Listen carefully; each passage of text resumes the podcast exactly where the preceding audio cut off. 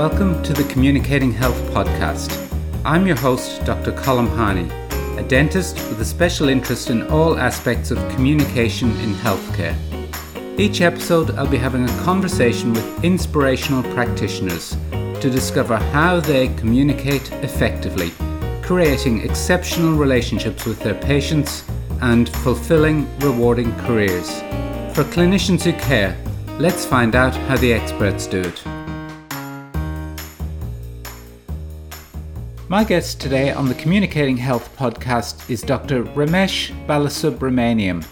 Ramesh is an oral medicine specialist in the private and public sector, practice owner, international speaker, author, and is involved in teaching and research at the UWA School of Dentistry. Ramesh is known for telling it as it is. In today's conversation, we discuss where communication fits into his work before getting into topics that often cause great confusion among dental professionals TMD, orofacial pain, parafunction, and more. As always, we start with a bio, an insight into Ramesh's journey to becoming a specialist.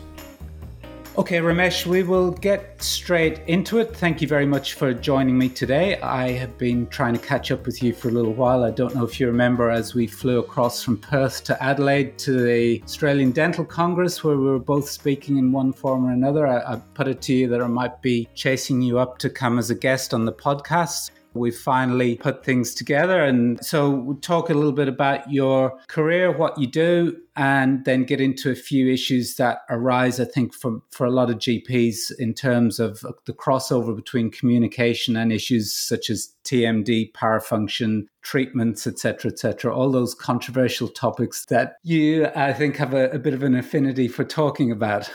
Thank you, Colm, for the invitation to speak on this podcast. Yes, we did um, have that chat on the plane. I remember it vividly um, on the way to the ADA Congress. And um, ironically, at the Congress, I was invited to speak on controversies with temporomandibular disorders. Yes, it was fun. It was there were lots of people there, and I trust it, it went down reasonably well. Um, yeah, I was in I was in the audience. I think you had one of those large lecture theatres. It did did go down very well from what I could see. Oh, good, thank you.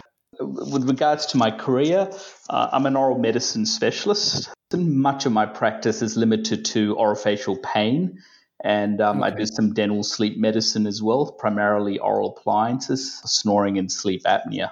Yeah. A lot of listeners will know you. You're very well known and recognize you're an international speaker. You're a co author of probably the most current and comprehensive set of textbooks on oral medicine you're one of these people I'm I'm reading a little bit of science fiction at the moment now that I've got some time in my hands. You seem to exist in a parallel universe to everybody else where there's 30 hours in your day where there's 24 hours for the rest of us. You're a practice owner and multiple satellite practices and a central practice, I think. Yes. As I said, international speaker, author been corresponding recently. You've also added a new skill to your armory. You and I are both homeschooling as well in this COVID time as well. I think I think of them all, uh, from what you said, that's probably the most challenging of them all at the moment. Yes, um, that wasn't part of the deal.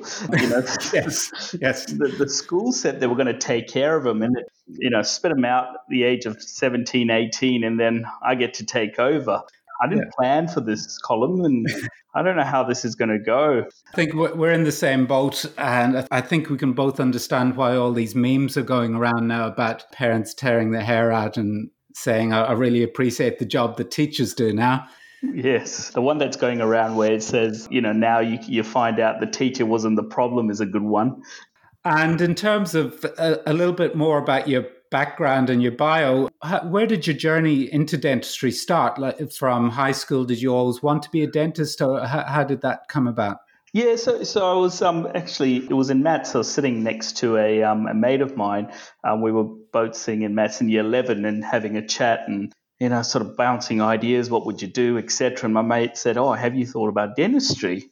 And I vividly remember him saying that they only take 20 people into this course and you have to be one of 20 individuals and after your first year of university and i said well i hadn't thought about dentistry sounds interesting so what i did was i went off and observed a family friend who was a dentist um, Dr. Harry, uh, who's in Victoria Park here in Perth, and then you know got me interested in um, second year science. I got accepted into dentistry.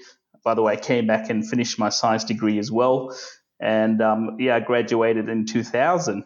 Okay. So that that one conversation was quite a pivotal moment in your life, then. Yes, it was interesting because um, my mate um, went on to become a geologist, and ironically, he, he then went on and got involved in events management, and he left me behind in dentistry somewhere along the line. yes, yeah. Well, your career path through dentistry, then uh, did you? I presume did you work in practice for a bit, and then yeah. What, so what? Yeah, so I, I worked um, a couple of years, two and a half years in general dental practice. It was probably around third year, third year ish. I, I, sort of felt um, the mechanics, the, the, the hand skill parts of dentistry didn't appeal to me as much anymore. And I started getting in a real interest in the diagnostic side of things, you know, the, the mucosal lesions and the bony pathology, the radiology side of things. And then I had a few lectures on orofacial pain. And I thought to myself, wow, this is a fascinating area of dentistry. What was most fascinating, and I won't mention names here, but we had two different lecturers who had two very opposing views on how to approach the subject. And the one theme that came out of it at the end of it all was the students were confused. Yes. and I found that very fascinating. Um, what I failed to realize at the time, I sort of, and I thought to myself, one of them must be right. But I think very quickly, as soon as I started my postgraduate training, I realized there was actually a continuum rather than a right and a wrong. And so, yeah, that's how I got into the interest, my, my interest of orofacial pain, and then, of course, moving on to tertiary education and graduate studies, etc. Yeah, and I think that that's part of the reason I wanted to speak to you about this area. Certainly, I can vividly remember from my student days that confusion, and pretty much I would say everybody in our year that confusion, speaking to other people around TMJ, jaw relationships, moving on into what used to be called atypical facial pain, now non odontogenic facial pain, if I'm getting the terminology right and yeah, certainly nothing more taken away from me other than confusion. yes. And so uh, hopefully we'll get into that a little bit later on from the perspective of uh, trying to enlighten GDPs like myself. Uh, and as you said, taking into account that there may be no right or wrong answer, that the aspect of a, a continuum is certainly a really good analogy, a, a good way of thinking about it, I think. You decided to go overseas to study. For what reason? So, so at the time when I was interested in um, specifically pain, orofacial pain, I looked around. I looked around in Western Australia. Now we're talking about 1998, 99, you know, 2000. Oral medicine was not even recognized as a specialty in Western yeah. Australia. This is going back to when we had regional state boards, and at some point they recognised oral medicine in Victoria and South Australia and New South Wales, but I can specifically tell you oral medicine was not recognised. So I started looking around at the training orofacial pain, and there wasn't much around, nothing formal. There were prosthodontic um, programs that were dabbling in orofacial pain, um, a um, little yeah. bit in oral medicine, etc. So what I did in my search to to to learn more about orofacial pain, I I looked around at the various university programs available internationally, and a lot of the authors at the time, those who were at the forefront of the field, were from the USA. So I decided to go on a and things you could do back then when we when we didn't have to homeschool. I jumped on a plane and I, I went to these are the places I visited. I visited the University of Kentucky, which is where I ultimately ended up. I went to Minnesota. I also spent some time at Newark, New Jersey at the time, and now it's no longer around. It's Rutgers University. I also looked at the program at Buffalo. I looked at UCLA. Then I briefly looked at University of San, um, Southern California. There were all these various options and the reason why I ended up at the University of Kentucky, obviously I was accepted. That was one main reason I ended up there. Um, the, the, but the reason I applied to University of Kentucky was because Jeffrey Okeson, who's authored a couple of textbooks, ran the program. And he was just the loveliest guy. amazing educator, very approachable, a, a very pleasant educational experience while I was in Kentucky. Yeah, and he's, I suppose, one of those names that most dentists would know, would have heard of. He seems to be a leading authority in, in this field. So, yeah, you obviously landed in a good spot there. Yes. Yeah, very fortunate to have trained with him. Um, and my eyes opened up when I went to visit. I was just surprised to see that the first thing that I noticed was no one in that clinic was using a high speed. Okay. and that really appealed to me. I was thinking, wow, yeah. Mm-hmm. yeah. this is interesting. I saw a compressor there. I don't know what they used it for. Perhaps um, trimming splints or something like that. Maybe after hours dentistry, but nothing that was going on during the clinical hours. Okay, you knew that you were set. You'd found home there. Yeah, yeah. Without, yeah, I, I didn't hear that drill, and and then it was also odd that he had a psychologist and a physiotherapist and oh, okay. all on board in the same clinic. It was a very medical model within the dental school, if that made sense. Yeah. It was just like, wow, this is very different. Yeah. And something I want to ask you a little bit about later on the biopsychosocial model of care that people talk a little bit more and more about now. Uh, is that what you're alluding to there? Was that that's what was going on there? Uh, uh, absolutely prior to arriving in Kentucky and, as well as these other institutions where I went, you know, went to have a look, and I did read up a fair bit. I mean, the idea that when you read something on text uh, in a textbook or anywhere really for that matter, uh, manuscripts, etc., until you see it in action, you don't have a true appreciation for it. You know, you almost have to marry the two. Um, this was a clinic that was, uh, this is how it ran. So when a patient showed up, they literally had an hour to see the trainee, this the, what they call residents at the time. So you go in, see the resident. Now, this was then followed by an interview with the clinical psychology resident, and there was okay. a physiotherapist in the back room, and then you'd all come together and have a discussion about the case. And what seemed to be a simple disc displacement, a clicky lock, locking jaw was you know, unclear, uh, well, at the time you, you, sort of felt, well, the patient isn't too bad. You know, physically this isn't too bad, but emotionally the patient was terribly distressed. But when you had the input from the, the, the psychology side of things, it all came together that the patient had a really, really difficult backstory that I was not privy to. I, I just, uh, because I went into feel the jaw, went in to check the click, and asked very superficial yeah. questions around the psychosocial stuff. Whereas the clinical psychology re- resident went in and asked some very intimate questions. And when we, when we married the two, what we started seeing is we were really connecting with patients and getting incredible results in a truly interdisciplinary setting. Yeah, that were those patients coming in. Were they ones that had been seen in the community by GDPs or even specialists outside, and then they were the ones that hadn't resolved and were coming in the more tricky ones, or were they just normal? Anyone could walk in. And the, the answer is they were definitely the trickier ones. This is a tertiary yeah. care type thing where the patient's probably been to a dentist or their medical general practitioner, back and forth a couple of dentists. I mean, there were patients who had seen that seen a dozen dentists and have had yeah. a dozen splints. So it was, um, you know, they're, they're definitely the more challenging cases. And I, I, guess it's a reasonable question because if you, you know, it's very much the, the types of cases I see in private practice. Yes, I do see some challenging cases in private practice. However, a lot of the challenging cases that I see come to the E block at the Oral Health Centre, Western Australia. And the, the cases I see there with long term chronic pain, extremely challenging. It must have been quite rewarding and enlightening to see how that multidisciplinary approach worked, I suppose, with a greater degree of success than they'd previously experienced.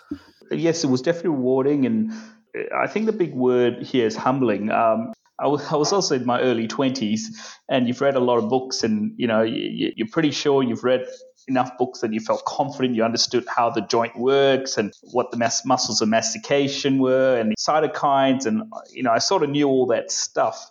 But when you like I said when you see it in action and and you see patients responding to a biopsychosocial model of care it is it is truly humbling that in fact I, I merely am seeing the, the tip of the iceberg, and there's just so much more to this patient, so much more to oral medicine than what we see in our little three by three consultation yeah. room. Moving into the, the, the overarching theme of the podcast, which is communication, and in terms of the importance of communication in oral medicine, what broad areas in your day to day work and your specialty do you find that communication is a key skill? Communication is everything in oral medicine, absolutely critical. Okay. I'm sitting now in what I call it our consultation room. Unlike a typical dental setting, we, we keep our treatment room where the chair is, um, and we don't have a true dental setup, and the consultation room completely separate. You can't see this, so I'll describe it to you. I've got a, a consultation desk uh, which is round with rounded edges, so the patient's actually sitting closer to me without that barrier to communication. So it sort of lends itself yeah. to an openness. The consultation, um, the history side of things, the patient's being comfortable enough to tell you the re- the version that you need to hear so you can give them the best care is is critical. As part of your oral medicine, oral facial pain training, you learn history taking, you learn different styles, etc. And funny enough, the style that I previously used and, con- and and I continue to use bits of it has evolved with experience. And so, yeah, very very critical. In fact, it'll be hard to become an oral medicine specialist or at least be successful as an oral medicine specialist if you don't like communicating or don't enjoy okay. communicating. So, did you receive any formal training in things like you, have obviously talked about some of the non-verbal aspects of communication, like the way your surgery is set up, a way a consult room and a treatment room, and even the the setup in that consult room, trying to reduce the barrier between the patient and yourself, which is all really critical things that people people think communication is just the talking, but about two thirds of communication is actually everything else that goes on around that. So, and you've obviously given some thought to that. Did you receive any formal teaching in that, or is it picked up on the job, or is it just part of your awareness and personality, or what? What do you think about that? My training programs, I went to a clinical training program. So you, some of the best communicators in dentistry were people like Jeffrey Okeson and Donald Falace, you know, just watching different styles, but equally effective. And so there was a lot of on, you know, training on the job.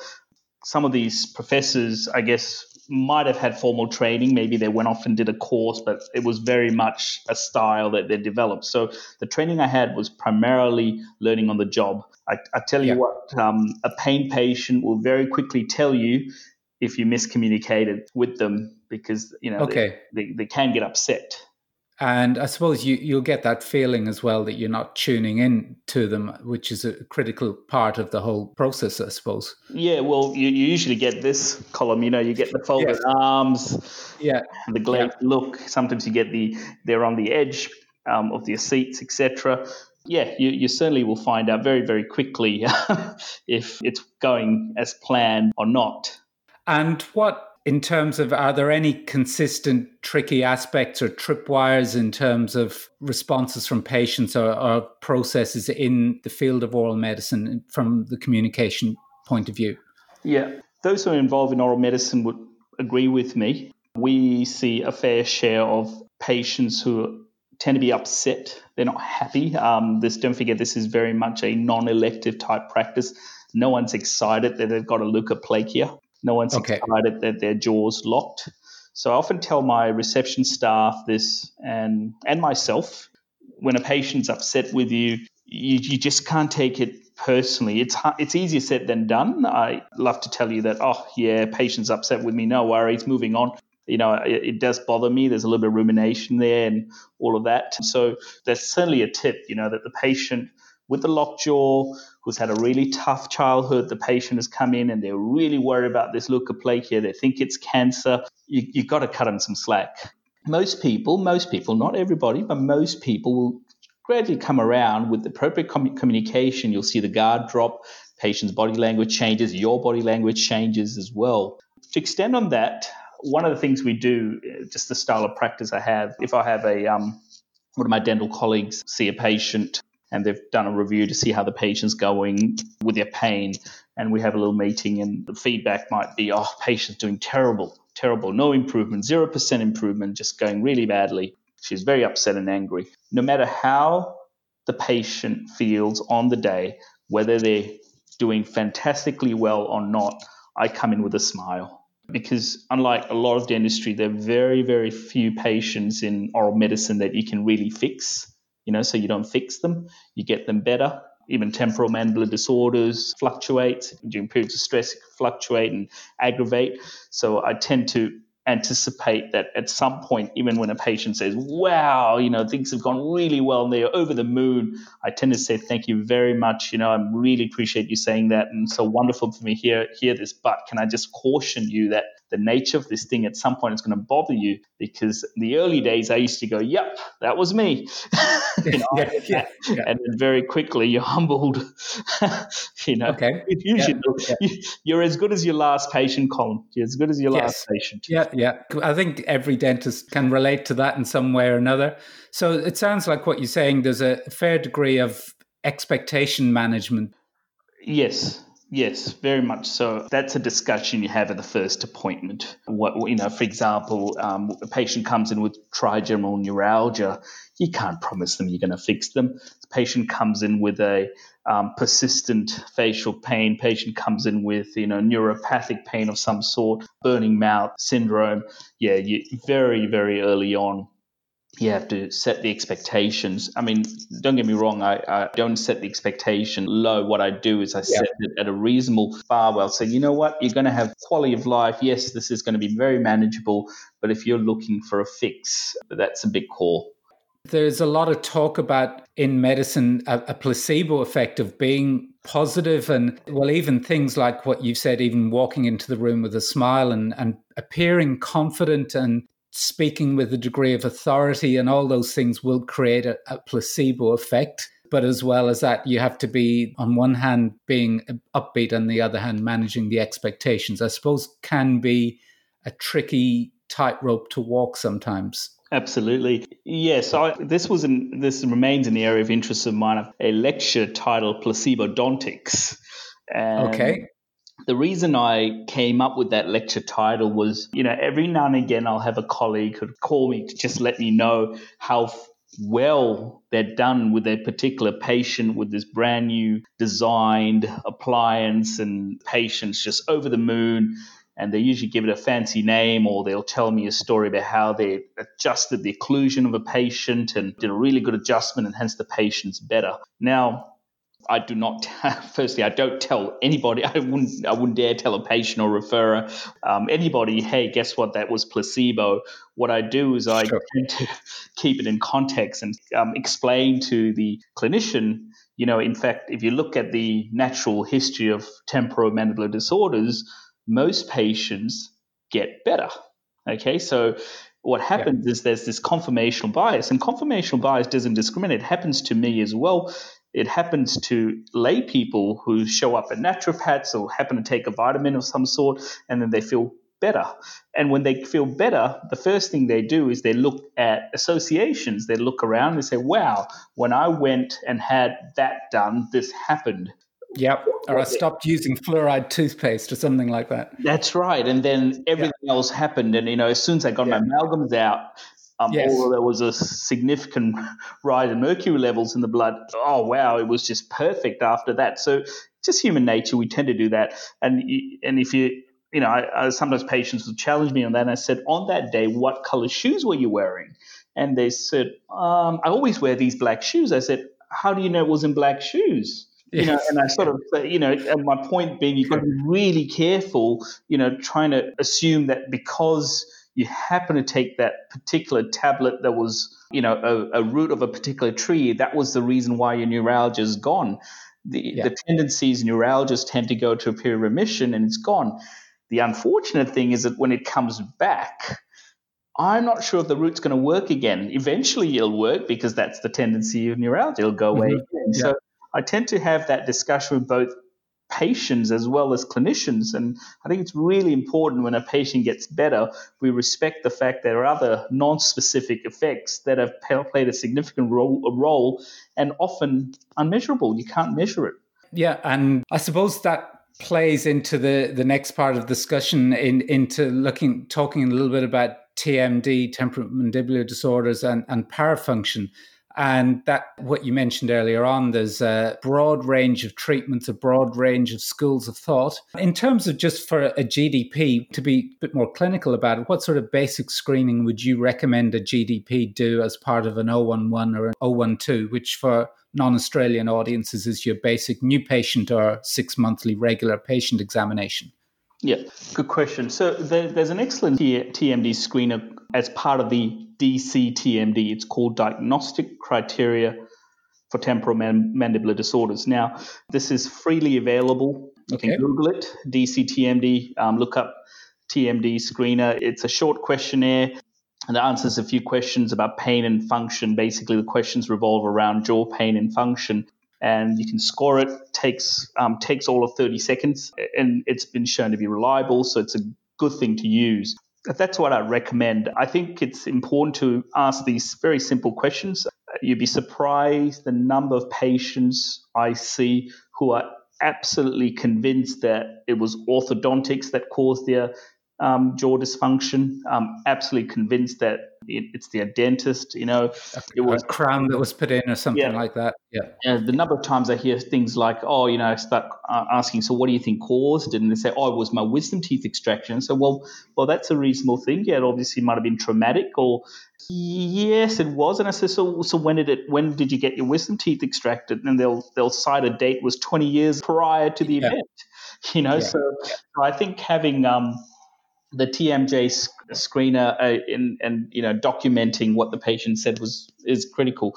Now, to just elaborate uh, or just to extend on that, um, once the patient has uh, scores on the TMJ screen and requires a full comprehensive examination, the DCTMD also has that as part of it. Okay. Now, this is probably, I'm speaking personally, and I'm probably speaking on behalf of a lot of GDPs. It's one of those things, I suppose, I sometimes have a feeling you open up a can of worms and you don't really know how to deal with it. You're letting something, the genie out of the bottle, and we don't know what to do with that information if something comes up in, in that screening. Because uh, going back to my experience in undergrad, it was just completely mystifying. We spent a whole year, one unit, and as I said, we came out of it all scratching heads, knowing that it's a con- damn confusing topic. If that's the only thing you take away from it. So the answer to that is yes.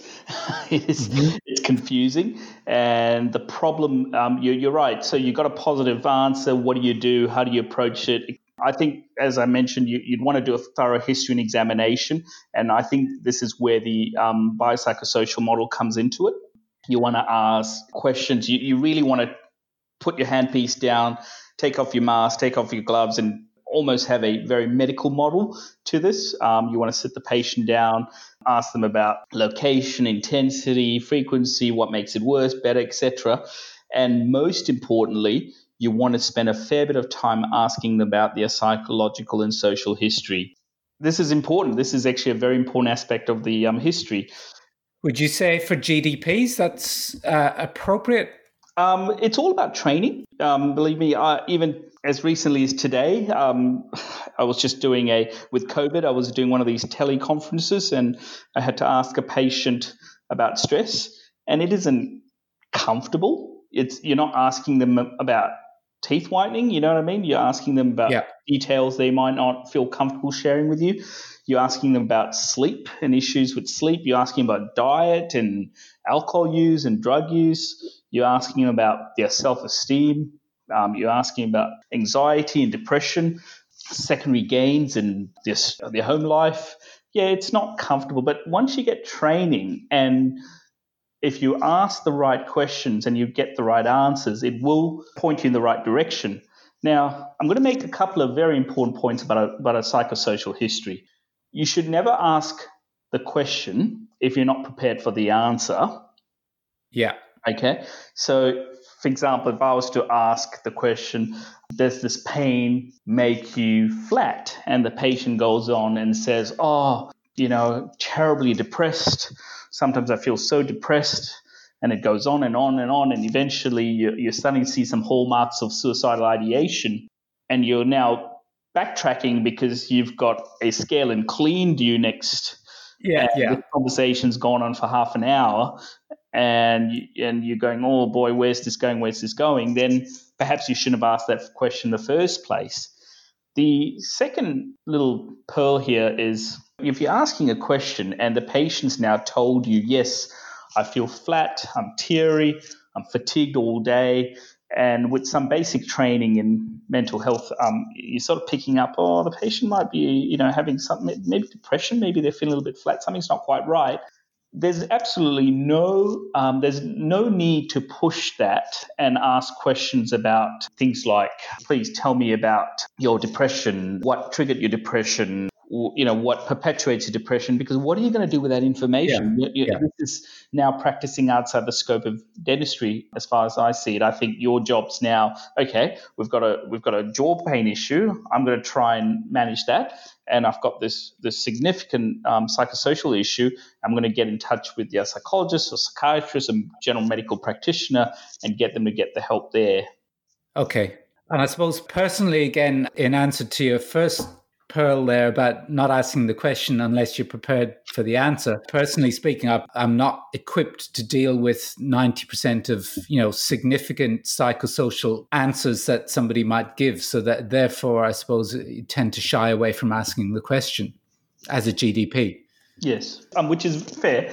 Uh, to, to reassure you, the DCTMD was primarily put together for dentists and a significant portion of the DCTMD has got what we call access to the psycho- psychological, the psychosocial aspects of TMD. I think we're moving into a realm where it's safe to say that unless you're asking these questions, you, you shouldn't really get into treating temporomandibular disorders as an entity.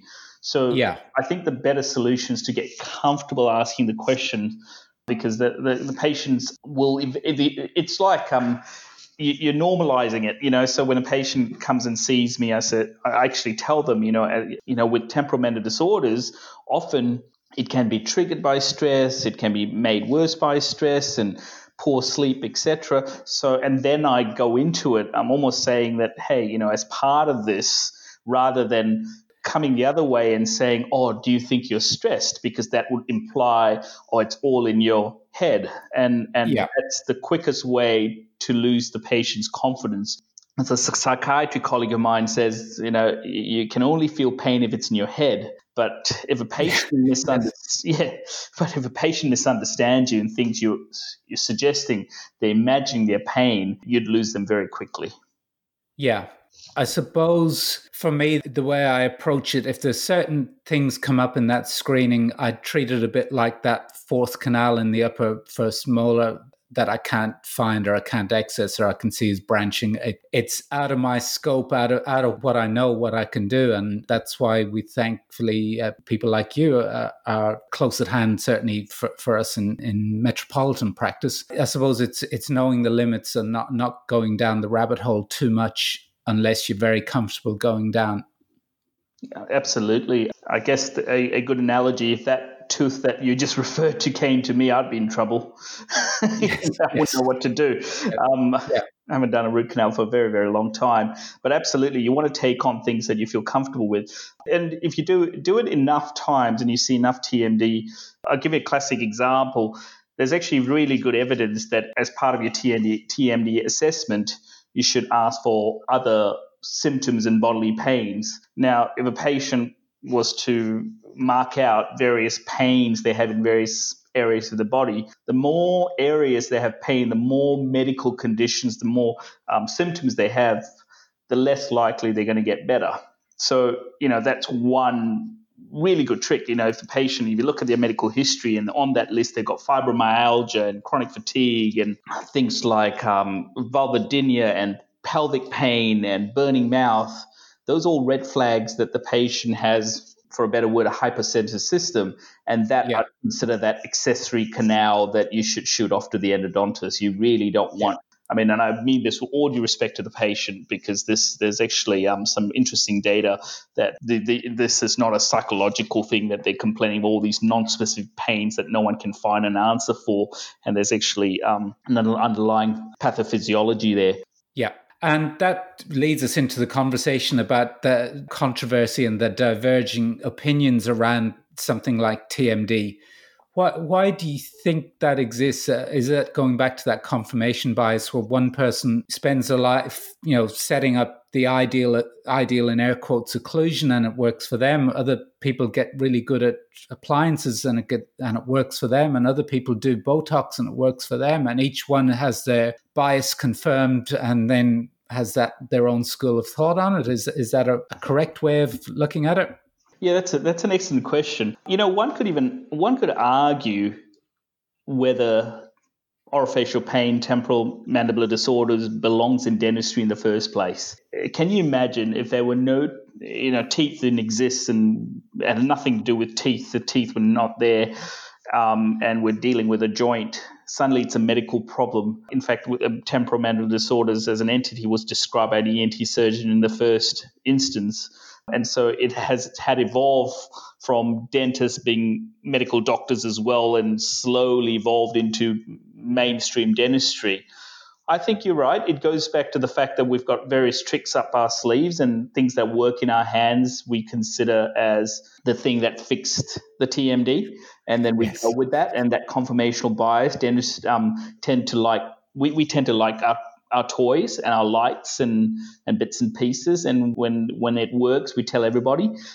In our training, we spend a lot of time doing mechanical things. We, we you know, do, we tend to do a lot more than other areas of medicine and allied health. And, and it's very much a doing art. And there's a lot, there's a fair bit of thinking, but there's a lot more doing. And so we tend to want to create a new appliance. We come up with theories on on loading and and unloading, etc we, we go with that theory saying, oh, because of my, my specific device, the patient's gotten better. So I think there's a lot of that. We've got to be careful. Um, uh, it's something that you see over the years with dentistry. You know, there was the occlusion model. You know, one of the things I tell the students, um, the dental students, and it's a trick question. In my very first lecture, I said, can, um, can someone define centric relation? And it's amazing. They're, they're all looking at me thinking, well, that was in PROS 101. This guy's obviously hasn't read PROS 101. And, you know, eventually a couple of students will put up their hand and, and will tell you the answer they were given to memorize and regurgitate in November. And so I turned around and said, but I heard that, oh, really? I said, that's interesting that that's what you were told. I'm pretty sure it's anterior inferior. That's where the condyle needs to be in that CR. And then I do this analogy where I tell them, okay, I want you to now put your jaw in CR. Okay, so they'll all go off and try and roll their tongue back and bite down. I yeah. you, and you can see there's a slide. And now I want you to tilt your head to one side and bite down. Are you in CR anymore? You know, and then I said, tilt the other side, drop your head back, and I uh, basically tell them that there's no such thing. Mm-hmm. Um, you know, this is just made up. But you know, the number of manuscripts and textbooks devoted to the ideal jaw position it's just amazing because we were all looking for it. And, and at the end of this discussion, I tell them by the end of fourth year, if someone finds CR, you'd win the Nobel Prize. Yeah. you know, and, and, so that's an ongoing joke. And I think we need to let go of those idealistic models in dentistry, you know, where you read a textbook and everyone, you know, in dentistry, we tend to follow gurus and weekend warrior type courses and and and then we base our entire careers on concepts. And i think dentistry would be well served to grow up from this and move away. Yeah i think something particularly like tmd where there's so many factors coming into play uh, of all aspects of dentistry i think it's the one that's got is so we love we all love the word multifactorial but there's so many factors coming into play in TMD from what I can see, having done a little bit of research for this even. Yeah, um, and that's a good point, Colm. Um, you probably know there's a big explosion of webinars and courses and conferences. Maybe not now, given COVID, but with with um, sleep medicine. Yeah. Suddenly, every other dentist is getting involved in doing oral appliances and expanding kids, etc., for obstructive sleep apnea to prevent sleep apnea. Fixing airways by yeah, orthodontics. Yeah, orthodontics. Yeah. There's airway orthodontics and mm-hmm. airway prosthodontics. I've not come across the airway endodontist, but I'm sure no. that's around the corner. Maybe it's yeah. leaving the root canals without gutta percha. I don't know. There might be a role yeah. there somewhere.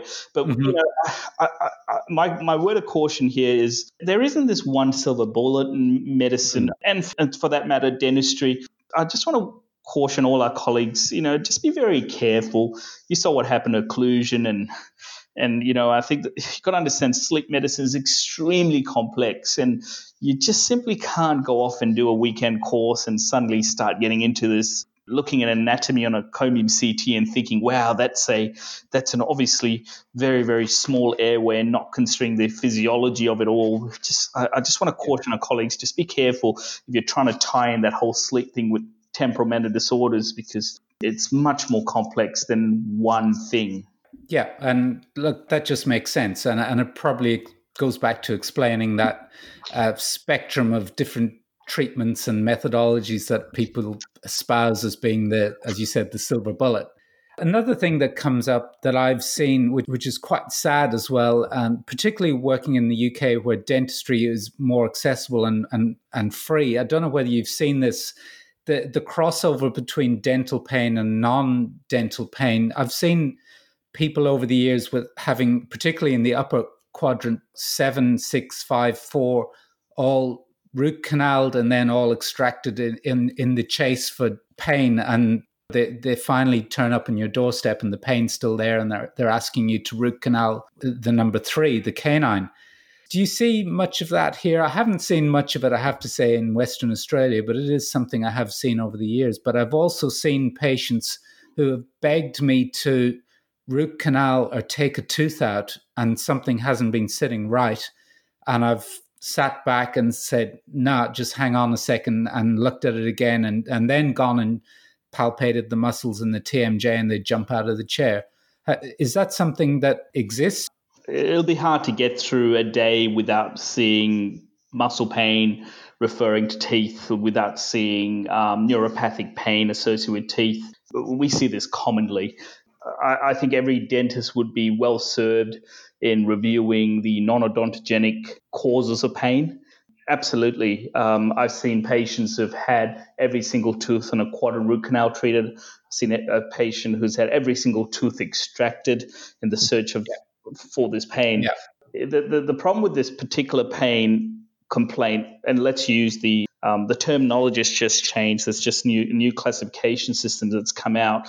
Um, by the way, if anyone's interested, it's the International Classification of Orofacial Pain, and I believe it's called painful trigeminal neuropathy. And under that is these um, nerve pains and the old atypical odontalgia or atypical facial pain, that sort of thing, fall under this category. It, the, the challenge of these patients include one, the pain sounds like a toothache, and the bigger challenge is you've got an extremely distressed patient. Yeah. And, you know, I've had patients beg me, literally beg me to let them have a tooth extracted. And and they do that because it is so painful. You know, it's just so painful. Yeah. They can't cope. And they're saying, come on, please, please, please. You know, I'm sure if this tooth is taken, I'll be fine. And I sort of said, but Mr. Smith, you know, we've we've already taken out two in the past and and it just gets better for a couple of days, then it's back again, you know. And uh, he goes, but I'm sure this is it. And the other the other challenge on the side, you know, when a patient's complaining of a pain that sounds like a toothache, and the patient's been to two, three other dentists, and you're now the fourth dentist, and when the, when more dentists, for a better word, meddle with a particular area in the mouth, there's always going to be iatrogenic things that get yeah. thrown in. Now, yeah. I tell my certainly I'm, I'm suspect I suspect my endodontic colleagues might not like this. I use this analogy often. If you look at a tooth hard enough and long enough, it's always 0.1 millimeter short of the apex. Mm-hmm. keep looking and you keep looking. I swear you'd see an overhang or an underhang. You'd see a shadow. Um, or a periapical radiolucency on an upper molar yeah. yeah, every marrow space looks like a lucency. You know, so and and with a desperate patient right next to you, and they're truly desperate. They're depressed. They're anxious. They're obsessed with it. They, their whole, you know, their coping mechanisms are destroyed. You can't blame them for expressing that sort of what I call pain behavior. You know what I mean? Yeah.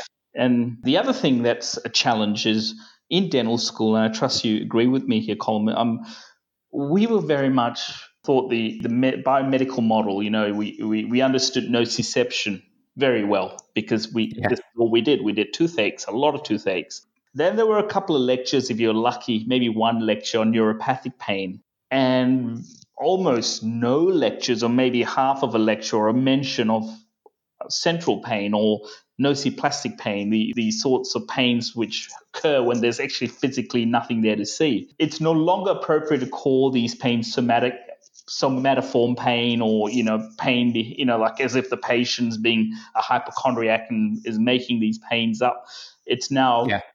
understood that there is no direct correlation between nociception how much a pain should feel and what the patient is actually feeling so if a patient on an mri patient saying, Oh, my jaw's terribly sore, and you look at the MRI and you see no inflammation, it doesn't mean the patient's making it up. Yeah. It just means yeah. the pain's classified differently, and maybe. Pain is subjective, not objective. Absolutely. Pain is emotional and it's an experience, yeah. and it's yeah. not physical or to be seen. Yeah, I, I, used to teach communication to the med and dent students, and I used to throw it wasn't on the script, but I used to want to throw that in. I think it's a really important thing for dental students to be aware of. If the patient says they're in pain, they're in pain. You believe them. And then yeah. you ask, and then you go, why? You don't go, you, yeah. The first thing you do is you go, yes, you're in pain. Not, no, you're not in pain because I didn't see yeah. it. You believe them. Yeah. And then you backpedal and figure out why you haven't figured out why they're in pain. Yeah, that's so true. And that may or may not feed into that biopsychosocial model that we talked about as well. Where, where does that come into play, particularly with these pains that we don't, that we can't see? Is that a relevant thing to be thinking about? So, as a standard of care in, in the practice and at the university, and also in hospital practice in oral medicine, the biopsychosocial models apply to everybody. Okay. Yeah. Um, the reason being, even in an acute pain scenario, if a patient has a, a classic dental pain, classic pulpitis, the psychosocial aspect still defines how much pain the patient feels. Okay. The culture of the patient, um, you know, the social aspects. Maybe the patient's homeless, very significant. Maybe the patient's unemployed. Maybe the patient hasn't slept for two days, often the case with a toothache. Yeah. You know, very critical here. So I think as a blanket rule, you should ask and you should apply the biopsychosocial model to all patients, regardless of whether it's nociceptive pain, neuropathic, or nociplastic pain. Then you're less likely to be caught out, and you don't run into the this whole argument. Maybe my pain isn't real. Are you trying to imply that I don't really have pain and that sort of thing? Yeah, yeah. Look, I'm fully on board with that. Again, it's something we used to talk about in teaching the old Socrates. You know, the history taking of pain and we used to add I onto the end, which is impact. So you always ask the patient the impact of the pain because it could be, a, well, in typically in, in general practice, you have one patient rings up with the tiny chip on their lower incisor. That is in all objective terms and not really a dental emergency, but the impact on them might be huge if they're going to do an interview or on, they're on TV or they're a model or something or other, or they're getting married the next day.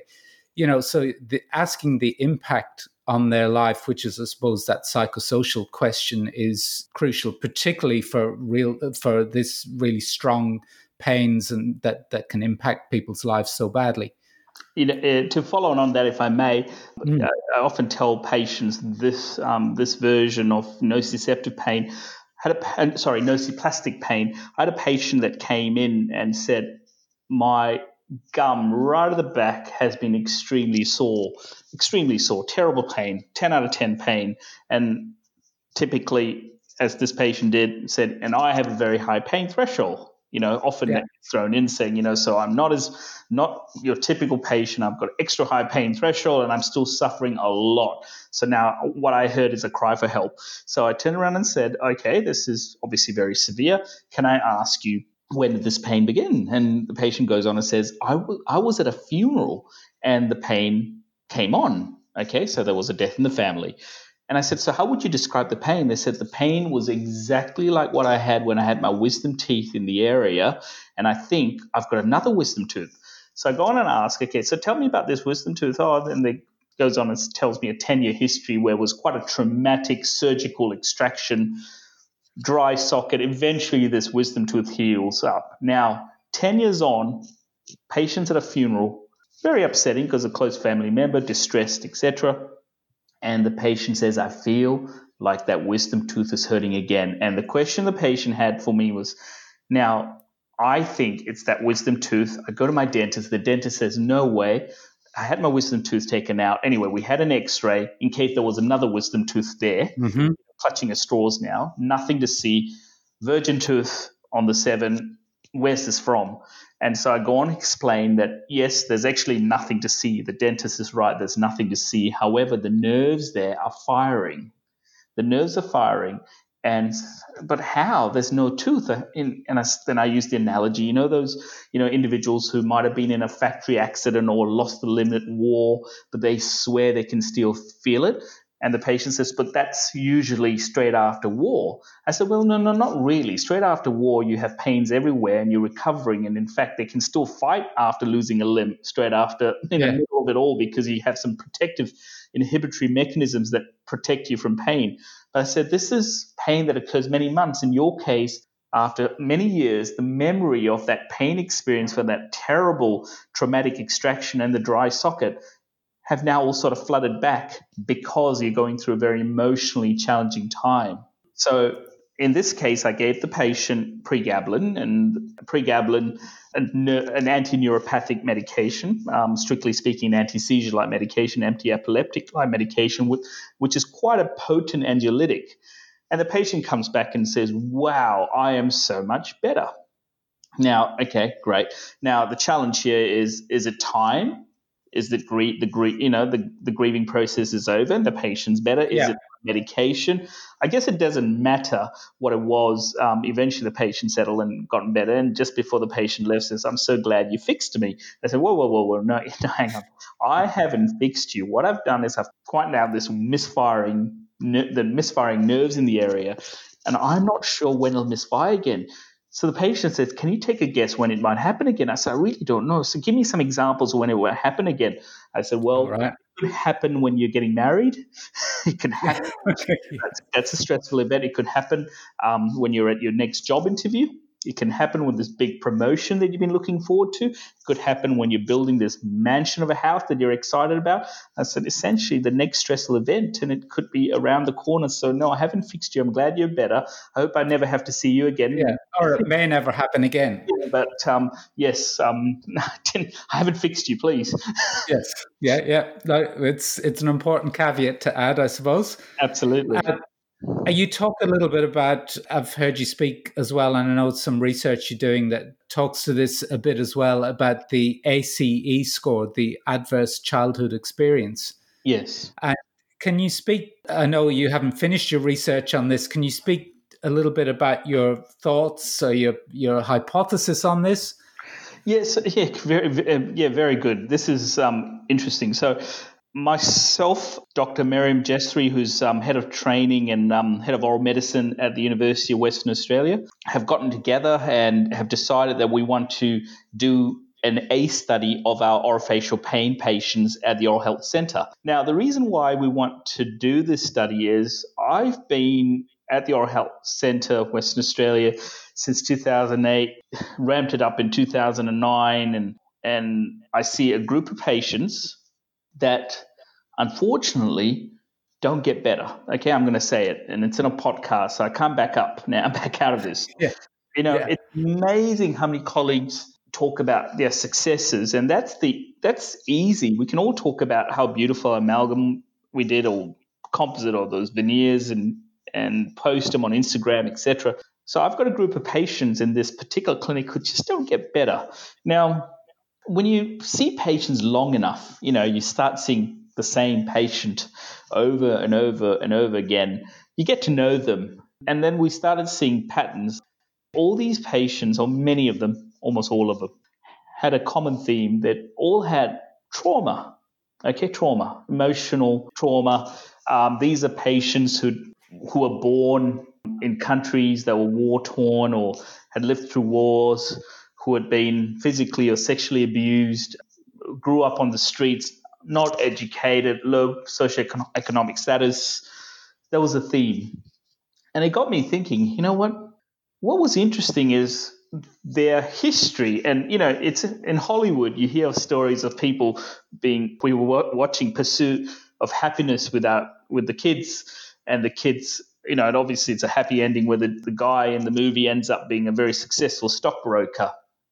But the truth is, most people who have terrible childhoods and terrible adverse um, experiences and events don't have these sorts of happy endings. And no. what's actually happened is whatever's happened to them in their childhood has carried on in their adulthood. So they continue to have the same challenges and the, these are, these are anecdotal observations. You know, abusive father gets out of that situation, moves in with an abusive boyfriend, gets out of that situation, marries an abusive husband, gets out of the situation, gets into a de facto relationship with another abusive partner, and like, yeah. how? How did this happen? You know, and and what I tell my patients, and I tell my students this as well, you can't heal in an unhappy environment.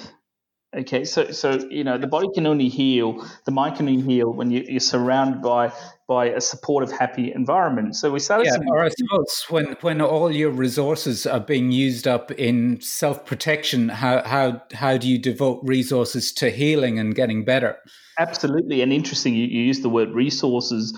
The resources are almost depleted. Talking to a patient about, you know, you, you're constantly fatigued. I think you should exercise and the patient comes back to me the next time and says, Guess what? I've started exercising.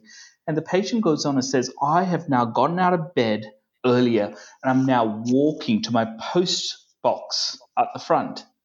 Okay. Uh, and and I didn't, you know, this this is many years ago, and I, I didn't know how to sort of understand that. I sort of think, wow, that's not a lot, was what went through my head. But that was 30 meters more than ever yeah, that's cl- climbing Mount Everest for that person. Yeah, they got out of bed before noon and they started moving, etc. And I'll never forget the innocence at which she said it to me because she, she was so proud that she was able to do this. I, I, got emotional thinking about it, you know, thinking, oh, wow, you know, and, you know, although, you know, instead I was chuckling that, you know, I really meant get out there, like go to a park yeah. and yeah. exercise, you know, do a couple of chin ups perhaps. But, you know, for them, getting out was so significant that, it, you know, sort of was a humbling moment again, you know, and I said, wow. And that's what has driven this research. Okay, and you're still in, obviously not finished, but certainly uh, it'd be very interesting to see what comes of it. Yes, um, it's, it's interesting. Um, um, and if you ever have a moment um, to your listeners, um, it's worth downloading the ACE questionnaire and filling it out. What's interesting is we'd, we'd all, you know, listen, we can talk about perfect childhoods out there, and, um, you know, you might have a score, a one or a couple events, and the, the number is four. If you got more than four, mm, life can, you know, it, it really does predict your future almost you know. yeah, I, I, remember the stats you put up. Things like incarceration, drug dependence, alcohol. Yeah. All those things are very closely correlated to the ACE score. Absolutely, absolutely. Mm. So, so, yeah, very good point. And so, so where are we at with this project? Um, because of COVID, we've had to stop seeing patients face to face um, routinely. Yeah. And so we're now going to an online type study where they'll be still doing the um, the questionnaires, except it'll be done online, and then we'll match it up with their diagnosis. I'm confident we'll have data by the end of this year, and okay. to, to, to perhaps present at a meeting. I think it's a it's an important aspect that's often missed. Can we talk about one more thing that's very relevant for GDPs? Is the whole notion of parafunction and treatment. So, uh, thinking grinding and the man, the manifestations of grinding, cracked teeth, sore joints, muscles. First of all, the patient that says, "I don't grind." When you ask them about it, it must be it must be. I'd say if you had a dollar for everyone that uh, says that to you, uh, certainly for us, you know, you see you see the teeth, the canines, the the wear facets, a couple of cracked teeth. You see everything, and um, they're telling you they don't grind. In terms of communication, what, what how do you manage that? So, so firstly, I reassure the patient that we all clench and grind at some point. Um, I think that's an important thing to normalize it. Yeah. So, so I say, well, you know, we all have this behavior at some point. I explain to the patient that even if you were to have a sleep study where we're watching you, you only grind and clench for seconds to a few minutes, and you're not grinding and clenching for, t- for eight hours. And so, for someone to observe grinding and clenching, it's really difficult. I explained to them that, um, you know, even if a partner was to sit up and watch, they couldn't pick up on clenching. And when you grind, you can grind quietly. Um, that's why when they do a sleep study, they not only have EMG leads on the masseter muscles, they also have an audio visual recording. So when the EMG leads are firing, the um, sleep technician can actually physically look and see whether you're actually clenching, grinding your teeth so they can classify the bruxism. So I and explain that we all grind and clench off and on over the years, and um, to to suggest you don't will be difficult. I said perhaps you don't grind, maybe you clench, but most of us do a lot more clenching, a lot of mixed grinding and clenching, and very little grinding. Yeah. So how how to explain to patients then the the consequences of that and give them a degree of accountability for the problem, which is if essentially theirs, but they're coming into us with the cracked teeth that have to be extracted. Or so, you know, the, the sad thing is that the root canal that they spend fifteen hundred dollars on, you tell them to have a crown, and they come back a year later with a big split down the middle because they've cracked it in half. And I suppose it's stressing to them the importance of ownership and them managing it. And here are the options, and take it or leave it. Yeah, so so this comes down to communication again, isn't it? Um, hmm. um, I think understanding the consequence is critical here. The number of patients, obviously, I have the luxury of being a third party where, say, a, a, GDP has sent the patient to me and I'm assessing the patient, and clearly they're bruxing. The referral said they're bruxing. I'm telling them, listen, you're chipping these teeth you fractured a tooth last weekend. If you think you're not bruxing, then, then there must be another. Uh, maybe it's awake bruxism, maybe it's sleep, etc. And then eventually, it's such a frustrating back and forth. I tell them, you know what? Even if your dentist is wrong and you're not bruxing now, I think, for example, if a splint was being offered as a treatment plan, I think financially you're better off getting the splint now. I said this bruxism is going to cost you a lot of money in a few years' time. You know, I said you can yeah. probably get three splints for the cost of that root canal. Go and get the splint. Yeah. You know, yeah. and then they sort of go, whoa. And I said, yes. To go, but how would I know I'm grinding? I said, well, the beauty about wearing the splint, it'll mark and then it'll just cut out this discussion totally. Yeah. And if you're clenching, we'll have these little spots there. If you're grinding, we'll see these little lines and we'll know very, very quickly if you, you are or you're not. But to ignore it would be taking a risk. And I think you shouldn't take that risk because if you were to fracture another tooth, it's another couple of thousand dollars because you need that tooth crown now. And then yeah. they sort of go, all right, all right, I get it, I get it. Because when you sort of um, try and convince them um, and all, all doors are shut, I think it's their failure to understand the consequence. Okay, that's a really interesting way of putting it. Yeah, uh, I think we try and convince them of the biomedical problem we can look in and see the facet and, and, the wear markings that obviously they probably can't see, but it's a really interesting way of turning it on its head, uh, talking about the consequences if they if they don't buy into the the biomedical explanation. Yes, uh, you see, it's like heart disease, right? I mean, you tell a patient you could have a heart attack and die. They go, okay, that's pretty abstract. If you tell the patient you could have a heart attack and never see your grandchild again, yeah, yeah, Right. Uh, you know, okay. Yeah. Yes. That's a, a good analogy. Yeah. Yeah, for sure.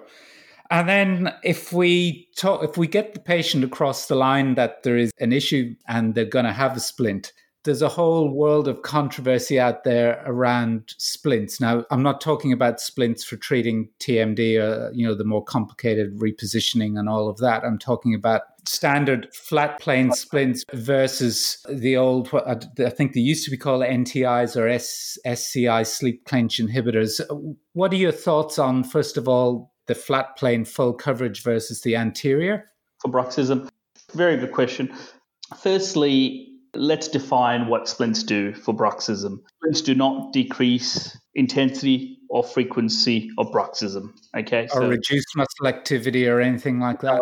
No. Um, so so there, there's some studies that perhaps when you first fabricate and fit a splint in for a few first few days, there might be some short term decreased activity, and then it's back to full throttle head. You know. Okay.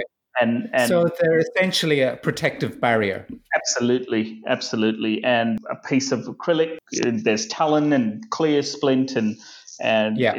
Material, and now nylon splints are coming to the front line of treatment because it, it's less likely to fracture, etc. Now, so they're essentially there to protect your teeth from wear. Now, if you use any splint or even if you use a, um, a NTI or whatever a name you want to give a partial splint, ultimately you need to think, okay, the NTI, the full coverage, flat plane, full coverage, Michigan stabilization splint, essentially they're all protecting the teeth. However, which is the one that's least likely to cause side effects or adverse effects? I can tell you the, the splint that's studied the most um, to date, the one with the most number of scientific studies out there, is the flat plane stabilization splint. Okay, it's your yeah. safest bet. It's the safest out there.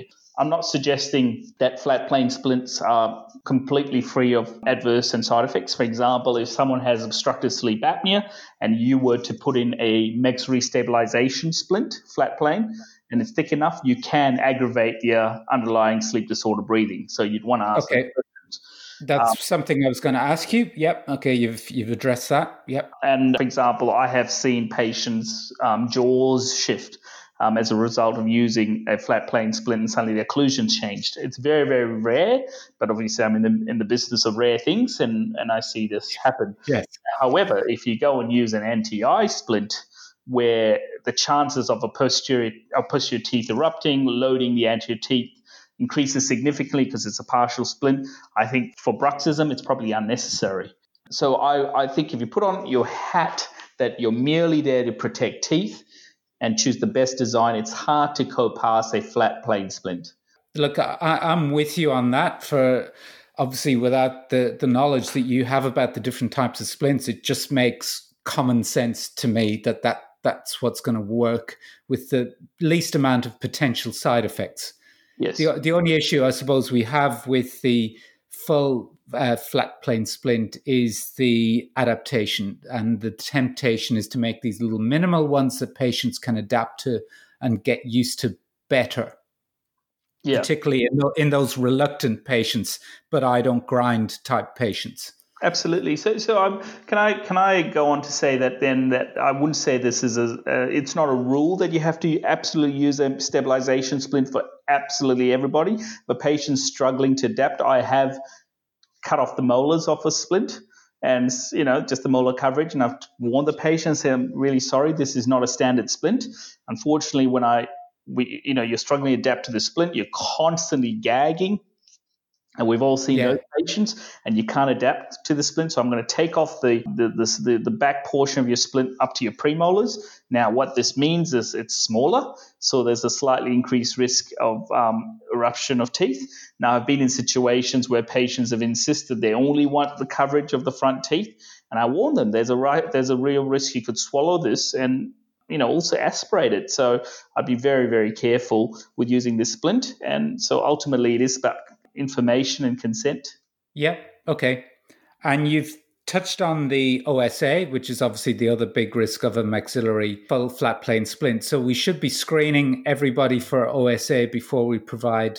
Yes. Yeah. Um, so, so as part of treating someone for bruxism, you want to rule out risk factors for bruxism. Some common risk factors that I'm sure many of the um, listeners are aware of: um, alcohol increases the okay. risk of bruxism, and cigarette use and drugs, things like you know party drugs, association with epilepsy, Parkinson's disease, um, um, certain antidepressants. And so the list goes on, some sleep disorders. So, like anything else, what I'd encourage you to do is to check, look at their medical history, ask the appropriate questions, and make sure you've you've ruled out what, what a secondary underlying cause for the bruxism. A classic example is if you truly believe, and there's clearly evidence that the patient has underlying obstructive sleep apnea, and you want to protect your teeth from wear, the patient may well benefit from a mandibular advancement device that treats both their sleep apnea yeah. and their their t- their teeth wear, protect them from grinding your teeth. So yeah, I think yeah, the ultimately you have to think about risk factors and be a little bit more fluid with it. Yeah, okay, that all makes a lot of sense. Are there any resources such as books, websites, podcasts that you would recommend in this area? Obviously, you can do a bit of self promotion on your own, your own recently released textbook, which is thoroughly comprehensive. Um, uh, any, anything else that you, you've come across? You mentioned the DCTMD as well that are a really good resource for GDPs, either in communication or or in these controversial areas of TMD, parafunction, etc. I haven't gone into my podcast, so I'm sure there are a few TMD type podcasts out there. Perhaps you might be better at answering those. There are, there are a few. Yeah. yeah. What I can suggest, and there, there are some excellent textbooks out there on TMD and orofacial pain and oral medicine. You can't go past Okeson's um, textbook on Bell's orofacial pain and temporomandibular disorders and occlusion. There's very little okay. Occlusion because he's moved away from that, and, and those two textbooks are excellent. The American Academy of Orofacial Pain has a guideline, which is also excellent if you like to know the evidence of that regards to facial pain with regards to oral medicine as a whole, where you want um, you know facial pain and mucosal disease and bony pathology, etc. I think contemporary oral medicine is a good textbook, the one that I was involved in, and I, I yep. must say that um, so the, the listeners are aware I, I don't get attract royalties from any purchases, so please don't feel obliged to to buy a book for my sake. It was more a labour of love and, and an academic exercise. There's also Neville Damm's textbook on oral maxillofacial pathology. Um, that's an excellent textbook. And Crispian Scully from the UK, the late Crispian Scully oh. Textbook. He's there are multiple textbooks. That's one called Oral and Maxillofacial Medicine, which is almost like a cheat guide. It's almost proving to be timeless. It's, it's excellent, um, and I recommend that. Now, those who don't like reading and rather watch uh, videos, etc., um, Amanda Phoon Nguyen, who I work with here in, in my private practice as well as um, the dental school, does. Yeah, she's been a guest on this podcast as well. So. Oh, fantastic! Um, she, yeah. she she she does excellent short videos um, that and she's got um, this thing called Spoonful of Oral Medicine. So she does these little little videos on um, oral medicine that you can bite size, bite size really. And I'd highly recommend that if you're not interested in reading yeah. textbooks. Although my textbook can cure insomnia. so, so, yeah, so you're more a more visual person, maybe go down the Amanda's um, video. Yeah, um, Amanda's very much geared for the social media generation. So uh, I see her on Facebook. I don't have Instagram or Twitter or any of that stuff, but she certainly is. I can recommend from what I see, but there's probably a lot more going on that I actually see because I don't engage with that other stuff. But yes, I endorse that. So we'll wind it up and thank you very much for your time. I'm very, very grateful. It's been we've been a while trying to tee this up and it's been a really excellent episode. Lots of tips, lots of knowledge. I really like your perspective on a lot of things from from having heard heard you talk. I knew you'd be a great guest in terms of calling things as they are. And that's really valuable in our profession and really appreciated. And yeah, thank you for your time. Thank you, Colm. Appreciate the invitation. And um, this was fun. Yeah, it is. I told you it would be fun. Yeah. Well, you Thanks. Have, enjoy your homeschooling and you have a pleasant afternoon. Yeah.